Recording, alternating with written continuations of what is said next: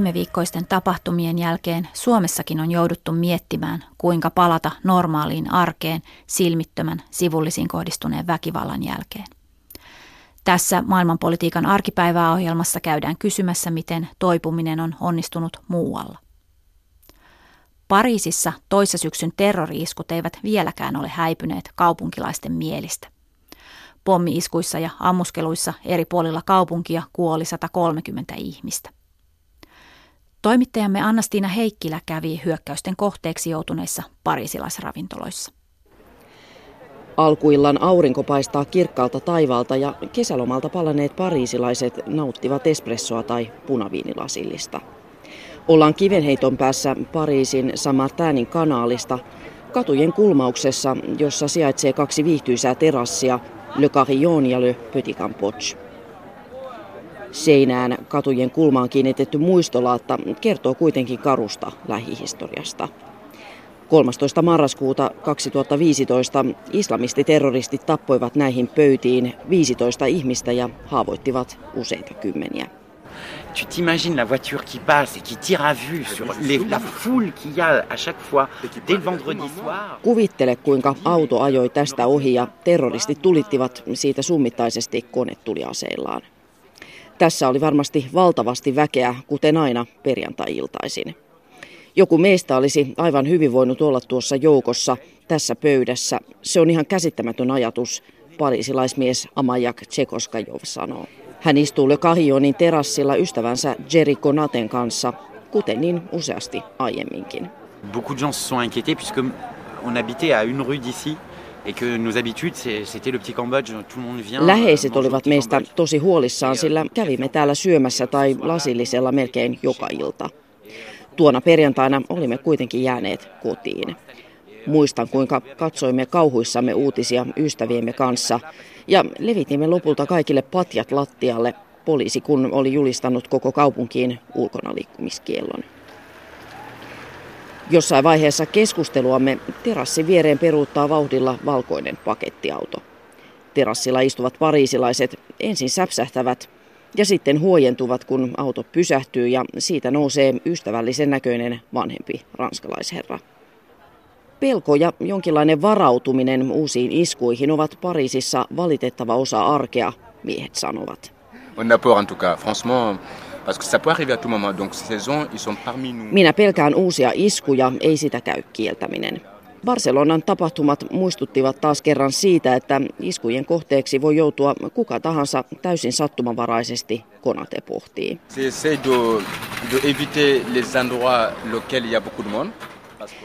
Myönnän myös muuttaneeni tapojani iskujen seurauksena. Välttelen paikkoja, joissa on paljon ihmisiä. Valitsen mieluummin vähän syrjäisempiä ruokaravintoloita, enkä esimerkiksi käy enää lainkaan yökerhoissa. Myös elokuvateatterit ja liian täydet metroasemat vähän kammottavat minua, hän lisää. Molemmat miehet ovat sitä mieltä, että ilmapiiri Pariisissa on kiristynyt terroriskujen seurauksena. He ovat itse alun perin molemmat kotoisin muslimimaista, Konate Senegalista ja Tsekoskajov Uzbekistanista. Et ce qui a énormément changé dans le quartier, c'est euh, le racisme et l'homophobie. Rasismi on lisääntynyt selvästi. Ja toisaalta myös homofobia. Minä olen homo ja iskujen jälkeen olen joutunut puolustelemaan elämäntapaani aiempaa enemmän, Tsekoskajov sanoo. Et nous on s'est fait attaquer il y a un mois de ça par 30 Euh, Kuukausi iskujen jälkeen me jouduimme Konaten senegalilaisten maamiesten hyökkäyksen kohteeksi. He olivat sitä mieltä, että hän ei ollut pukeutunut Ramadanin edellyttämällä tavalla ja lähtivät ajamaan meitä molempia takaa. Yhteisöt ovat kääntyneet syrjinnän seurauksena sisäänpäin ja etenkin nuoret muslimimiehet ovat aika eksyksissä.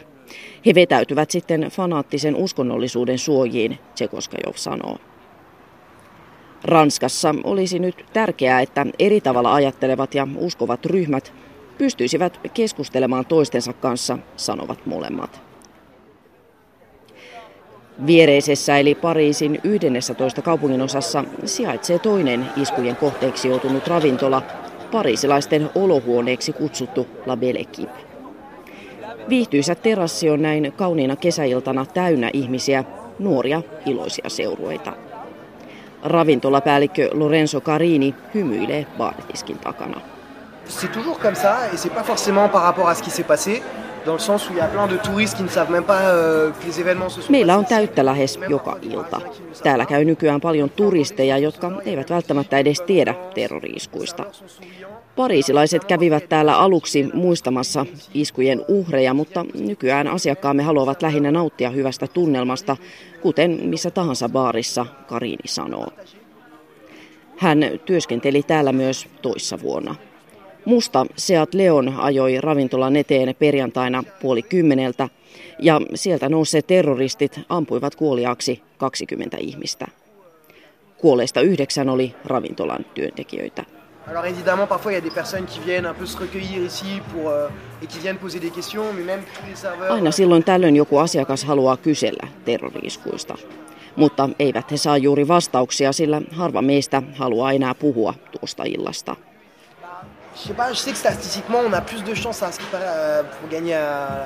Tilastollisesti on todennäköisempää voittaa lotossa kuin joutua terroriiskun uhriksi. Toki on ihmisiä, joille tämä paikka on liian traumaattinen, ymmärrän sen hyvin. Itselleni on ollut kuitenkin tärkeää jatkaa työskentelyä, se on minun viestini terroristeille. Pariisista Anna-Stiina Heikkilä. Terrorismitutkija Leena Malkki Helsingin yliopistosta, onko sinua itseäsi pelottanut tai mietityttänyt liikkua kaupungilla Turun viime viikkoisten tapahtumien jälkeen? No eipä oikeastaan. Mä myös matkustan aika paljon työn takia ja tästä taitaa olla vähän sellainen juttu, että kun tästä ilmiöstä tietää enemmän, niin vaikka se voi tuntua jollain tavalla ehkä ristiriitaiselta, niin sen ehkä sitten osaa laittaa niihin mittasuhteisiin kanssa eri tavalla ja, ja tulee ehkä semmoinen vähän semmoinenkin olo, kun siitä tietää enemmän, niin se on jotenkin käsitettävämpää, jolloin yleensä asiat sitten pelottaakin vähemmän. Turussa väkivalta näytti kohdistuvan nimenomaan naisiin. Tämän tekijän motiivia me emme toistaiseksi tiedä, mutta mitä tällaisella voidaan yrittää viestiä? Tässä on, on tosiaan, kun me ei tiedetä, mitä tämä kyseinen tekijä on ajatellut, mitä mulle tulee mieleen, niin naiset ja lapset on niitä osa, se osa yhteiskuntaa, joita yleensä ajatellaan haavoittuvimpina ja, ja joita pitäisi suojella, jo, jolloin sitten kun tällaisiin ihmisiin isketään niitä vastaan, niin ha, voidaan hakea tämmöistä niin kuin lisädramatiikkaa ja lisää järkyttävyyttä siihen ja ehkä semmoistakin viestiä, että, että kun valtion kumminkin pitäisi pystyä suojelemaan kansalaisia väkivallalta ja nyt sen valtion niin ne heikoimmat tavallaan, tavallaan joutuu sen kohteeksi, niin siihenkin sisältyy viesti. Voi tietysti ajatella myös sillä tavalla, että, että, että jos ajattelee ihan kylmän taktisesti, niin iskemällä naisiin, niin voi otaksua kohtaavansa vähemmän vastarintaa niitä, ketä vastaa hyökkää. Mutta on tietysti semmoinenkin mahdollista, en tiedä onko se tässä tapauksessa varsinaisesti todennäköistä, mutta että, että tämä valinta on tapahtunut niin kuin enemmän tai vähemmän tiedostamatta myöskin siinä tilanteessa. Sanotaan, että tehokkain tapa vastustaa terrorismia on jatkaa elämänsä ihan niin kuin mitä ei olisi tapahtunut. Niin kuinka paljon sillä oikeasti on väliä, miten tavallinen kansalainen tähän suhtautuu? Monella muullakin asiaa tietysti väliä, mutta tavallisen kansalaisen suhtautumisellakin on väliä. Tutkimuksessa on, on osoitettu erilaisia niin kuin, terrorismivaikutuksia, jotka olennaisesti niin kuin, syntyy sitä kautta, että tavallinen ihminen muuttaa käyttäytymistään. Ja jos omana lähtökohtana pitää sitä, että, että yhteiskuntaan pitäisi pystyä mahdollisimman vähän vaikuttamaan terrorismin keinoin, niin tässä on sellaisia asioita, mitä on ihan hyvä pohtia. Esimerkiksi matkustamiskäyttäytymisessä terrorismi näkyy, näkyy sillä tavalla, että, että jos esimerkiksi Egyptissä on tapahtunut isku, niin sinne, sinne matkustamista – aletaan välttää, milloin sitten voi olla aika, aika, aika traagisiakin paikallisia niin kuin seurauksia sitten matkailuelinkeinolle siellä. Sitten on myöskin siitä viitteitä, että, että ihmisten asenteisiin ja, ja sitä kautta myös, myös jossain määrin käyttäytymisen terrorismi vaikuttaa niin, että, että asenteet erilaisia vähemmistöjä kohtaan kovenee. Ja sillä tietysti voi vaikuttaa yhteiskuntaan ja, ja eri yhteiskuntaryhmien välisiin suhteisiin sitten. Että toki sillä on myös paljon merkitystä, mitä valtio tekee ja miten viranomaiset toimii ja minkälaisia päätöksiä poliitikot tekee, mutta tämäkin kaikki tapahtuu kuitenkin siinä kontekstissa, minkälaisia odotuksia kansalaiset kohdistaa poliitikkoihin ja viranomaisiin. Kuinka media täällä Suomessa mielestäsi on hoitanut näiden Turun tapahtumien uutisoinnin? No yleisesti media Suomessa on terrorismiuutisoinnissa ollut, ollut hyvin maltillinen verrattuna moneen muuhun maahan ja tietysti tähän asti on ollut sikäli helppoa, että tämmöistä iskua ei ole Suomessa tapahtunut, niin ulkomaan-asioista on aina jossain määrin helpompi kiihkottomasti uutisoida, mutta mun mielestä ihan hyvin siinä mielessä, että tässä ei semmoista niin kuin shokkiuutisointia, mitä jos vertaa muihin maihin tosiaan, niin on nähty. Se, mitä mä toivoisin Suomessa vielä enemmän kuin sitä on, niin tutkivaa journalismia. Että me ollaan tämän, tämän niin kuin terrorismi-ilmiön kanssa kuitenkin aika pitkälti viranomaistiedon varassa – Meillä on jonkin verran akateemista tutkimusta, mutta kyllä toivoisin myös niitä akateemisen tutkimuksen resursseja enemmän. Ja sitä ihan olennaisessa roolissa saatte, että mitä me tiedetään, tiedetään ISISin toiminnasta Euroopassa julkisesti, niin on yleisesti ollut, ollut tietyt journalistit, jotka on, on pitkällä aikavälillä keskittynyt ISISin seuraamiseen ja, ja kirjoittamaan taustuttavia juttuja ja sitten myöskin iskun tapahduttua pystynyt hyvin – avaamaan, mitä tiedetään ja kaivaa sitä tietoa esiin ja muodostaa kokonaiskuvan. No kuinka vastuullisesti päättäjät ja poliitikot täällä Suomessa mielestäsi ovat viestineet? Kyllä niin kuin voi sanoa, että ihan kohtuullisesti. Tämä on todella vaikea tilanne viestiä ja, ja miten valita sana, sanat, kun tämä on sitten vielä tämä ensimmäinen kerta, että toki tähänkin voi valmistautua ja sen verran, mitä mä oon niin poliisin tiedotus on ollut, ollut oikein mallikasta, että, että toisin kuin jossain muissa tilanteissa tässä viime aikoina, niin nyt on ollut hyvin niin kuin sosiaalinen media myös käytössä ja, ja tiedotustilaisuuksia ja tiedotteita on tullut eri kielillä. Poliittinen keskustelu tämän ympärillä nyt on vasta oikeastaan ottamassa kierroksia ja se näyttää nyt valitettavasti ihan niitä samoja piirteitä ja siis täysin odotetusti niitä piirteitä, joita iskun jälkeen yleensä se keskustelu näyttää. Eli nyt on noussut erilaisia varsin näyttäviä ja varsin, varsin kalliita ja varsin laaja-alaisia niin kuin ratkaisuja, mitä on, mitä on esitetty. Ja yleensä terrorismin torjunta tuppaa muissa maissa menemään sillä tavalla, että kun isku tapahtuu, niin sitten tulee kauhean kiire tehdä jotain. Ja sitten saatetaan tehdä jotain semmoistakin, mikä ei välttämättä ole kovin kustannustehokasta ja välttämättä ihan, ihan niin kuin prioriteetti, mutta mihin tunnetaan poliittista pakkoa. Tämän kun sanon, niin, niin sit myös haluan lisätä, että on ihan ilmeistä, että terrorismin torjunnassa on Suomessa edelleen kehitettävää. Mä luulen, että aika moni kansalainen on ollut jossain määrin vähintäänkin yllättynyt siitä, että jos, jos tällaisia niin kuin vihjetietoja on tullut, niin miksi niihin ei ole tartuttu tarkemmin. Että tässä on ihan niin kuin ilman muuta oikeutettuja ja tarpeellisia kysymyksiä siitä, että mihin viranomaisresursseja pitäisi suunnata. Mutta oikeastaan se koko homma juoni on tässä, että vaikka nyt tästä tilanteessa niin kun on tarve toimia ja poliittinen paine kova, niin ne haasteet, mitä on tiedossa ja kehitystarpeet terrorismin torjunnan suhteen, niin ei mun nähdäkseni niin kuin mitenkään muuttunut tämän Turun iskun jälkeen. Ne oli viime viikon alussa ihan niitä samoja. Ja myöskin ne tulevaisuuden uhkakuvat, niin siellä on pitkälti niitä samoja, että toivoisin, että keskustelu ei nyt kietoutuisi tämän yhden – yhden iskun ja sen estämisen ympärille, vaan se niin kuin pitkäjänteinen kehitystyö ja se ison kuvan näkeminen, näkeminen ja sitä kautta niin kuin pohdinta siitä, miten ne resurs, käyttävissä olevat resurssit olisi hyödyllisintä käyttää, ne säilyisi mukana. Barcelonassa järjestetään tänään lauantaina suuri mielenosoitus rauhan puolesta terrorismia ja pelkoa vastaan. Kaupunki on yrittänyt palata normaaliin viime viikon torstain jälkeen, jolloin pakettiauto ajoi väkijoukkoon La Ramblan kävelykadulla tuhoisin seurauksin. La Ramblalla kävi tällä viikolla myös toimittajamme Jyrki Palo. Barcelona toisaalta toipuu viikon takaisista terroriiskuista, toisaalta ne ovat kaupungin elämässä yhä läsnä joka päivä.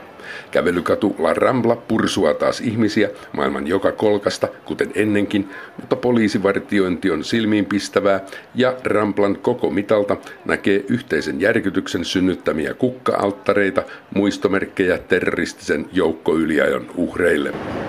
Valtavin kukka- ja kynttilämeri uhrien muistolla on Ramplan alapäässä lähellä paikkaa, johon yliajajan pakettiauto lopulta pysähtyi. Ihmiset ovat tuoneet tänne paitsi tuhansittain kynttilöitä ja kukkia, myös pehmoleluja ja henkilökohtaisia muistokirjoituksia.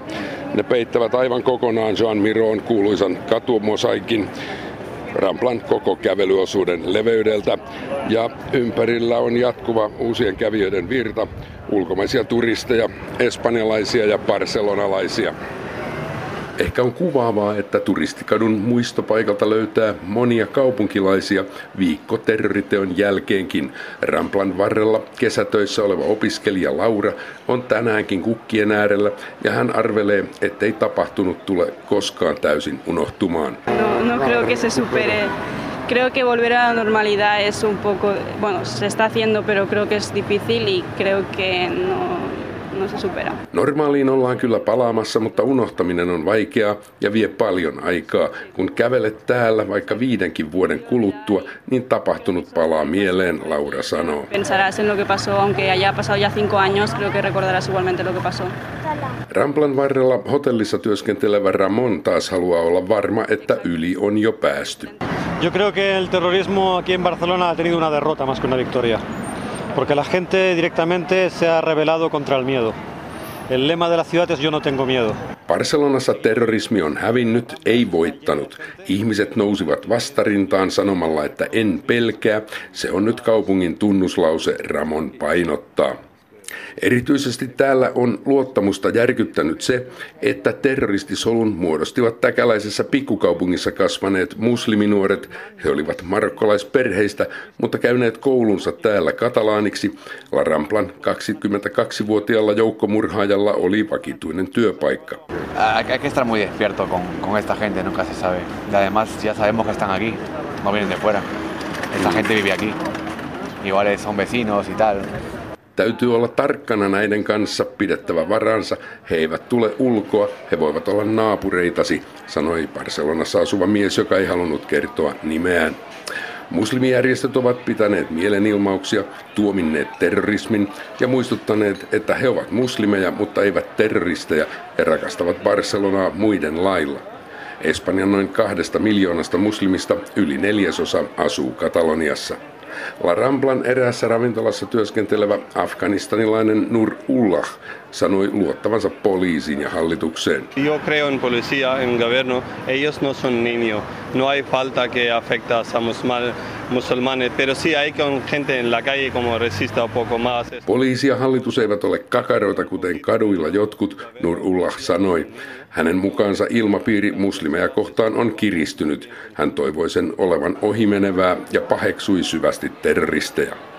Suurin osa haastatelluista kristityistä barcelonalaisista sanoi käsittävänsä hyvin, että muslimi ei ole sama kuin terroristi, mutta luottamus on kärsinyt kovan kolauksen, kun joukko nuoria yhtäkkiä kääntyy vihaamaan ympäristöään. Erässä La Ramblan kukkakioskissa työskentelevät kolme nuorta naista muistavat, että Suomessakin tapahtui terroriteko samaan aikaan. He pöyristyvät, kun kuulevat, että tekijä oli samanikäinen kuin täällä.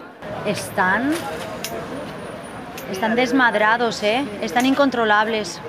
Esto hay que pararlo, eh? Hehän ovat ihan pois tolaltaan ilman kontrollia. Tämä on pysäytettävä. Son personas que están integradas, que, que, que, que tienen sus compañeros de instituto, que juegan a fútbol, que salen, que entran, que se visten como cualquier occidental más, pero se radicalizan.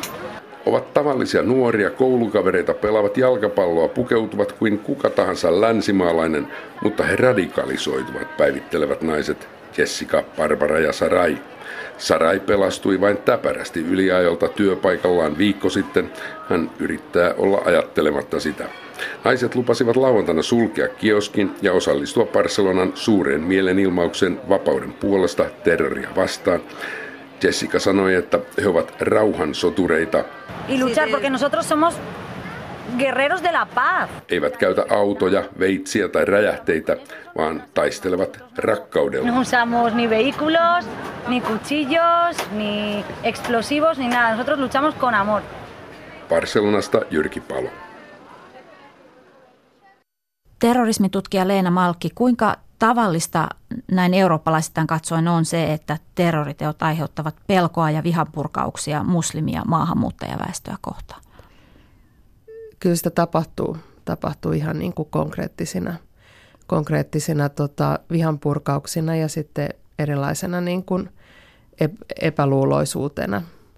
Sitä on nähty muissa maissa ja sit sitä joskus myöskin semmoiset vähemmän harkitut terrorismin torjunnan ja väkivaltaisen ekstremismin ennaltaehkäisyn torjunnan keinot semmoista niin kuin yhteiskuntaan kuulumattomuuden tunnetta ja epäilyksen alasena olemisen tunnetta, tunnetta on, on lisäämässä. Tämä on ihan niin kuin varteutettava, varteutettava huoli ja myöskin, myöskin tutkimuksessa dokumentoitu ilmiö. Miten tämä palvelee terroristien tarkoitusperiä? Jos ajattelet, mitä ISIS on sanonut, niin muslimien ja ei-muslimien välisten suhteiden polarisoiminen Euroopassa on yksi sellainen asia, mitä on niin kuin ihan ääneen sanottu tavoitteena. Ja yhteiskunnallisten vastakkainasettelujen kärjistäminen aika usein on semmoinen, mihin just terrori-iskuilla pyritään. Mutta sitten tässä on se toinen puoli, että, että kun tässä ei ole kysymys pelkästään siitä, että mihin, mihin ne terroristit pyrkii, vaan myöskin se, että minkälaista yhteiskuntaa halutaan olla rakentamassa ja ja, ja miltä halutaan, että yhteiskunnan tulevaisuus näyttää, niin vaikka, vaikka niin kuin yhteiskunnallisten vastakkainasettelujen kärjistäminen ei olisi ollut julkilausuttu tavoite, niin se on mun mielestä edelleen, jos näin käy, niin ihan semmoinen keskusteluarvoinen asia siitä, että halutaanko me tätä ja, ja, ja miten tätä mahdollisesti voisi purkaa, jos sitä ei haluta ja miten olla, olla ruokkimatta sitä enempää. Millaisena näet lähitulevaisuuden Euroopassa ja täällä Suomessa? Lisääntyvätkö vai vähenevätkö nämä terroriiskut? No mä en tällä hetkellä tiedä yhtäkään terrorismin tutkijaa, joka esittäisi oikeastaan millään tavalla, että seuraavan viiden vuoden kuluessa ainakaan alkaisi iskut vähentyä. Että tässä on tämä Syyria ja Irakin konflikti kaikki näissä luonut Eurooppaan yhdistettynä sitten tiettyihin Eurooppaan, Eurooppaan liittyviin maahanmuuttajataustaisten nuorten ongelmiin ja semmoisen tilanteen, jossa on, on niin tavallaan kaikki edellytykset olemassa siihen, että toiminta jatkuisi vielä niin kuin hyvän aikaa. Tietysti tässä on sitten se, se, että millä tavalla näihin asioihin puututaan ja minkälaisiin toimiin ryhdytään, niin olennaisesti sitten on vaikuttamassa siihen, että millä tavalla tämä potentiaali sitten loppujen lopuksi konkretisoituu iskuina. Että iskujahan on paljon estetty ja on myös keinoja puuttua sitten jatkossakin ja, ja ehkä vielä tehokkaammin erilaisilla keinoilla siihen. Ei pelkästään turvallisuusviranomaisten keinoilla, vaan laajemmillakin keinoilla siihen, että tätä ilmiötä pystyttäisiin hillitsemään. Onko meidän opittava elämään terrorismin kanssa? Siis tietenkin kansalaisilla on kaikki oikeus odottaa viranomaisilta sitä, että kansalaisten henkeä suojellaan ja terrorismia ei tarvitse hyväksyä. Silti on tietty viisaus siinä, että ei niin kuin oleta, että joka ainoa isku pystyttäisiin ennaltaehkäisemään, koska se on todella kova tavoite viranomaisille tämmöisen toiminnan suhteen.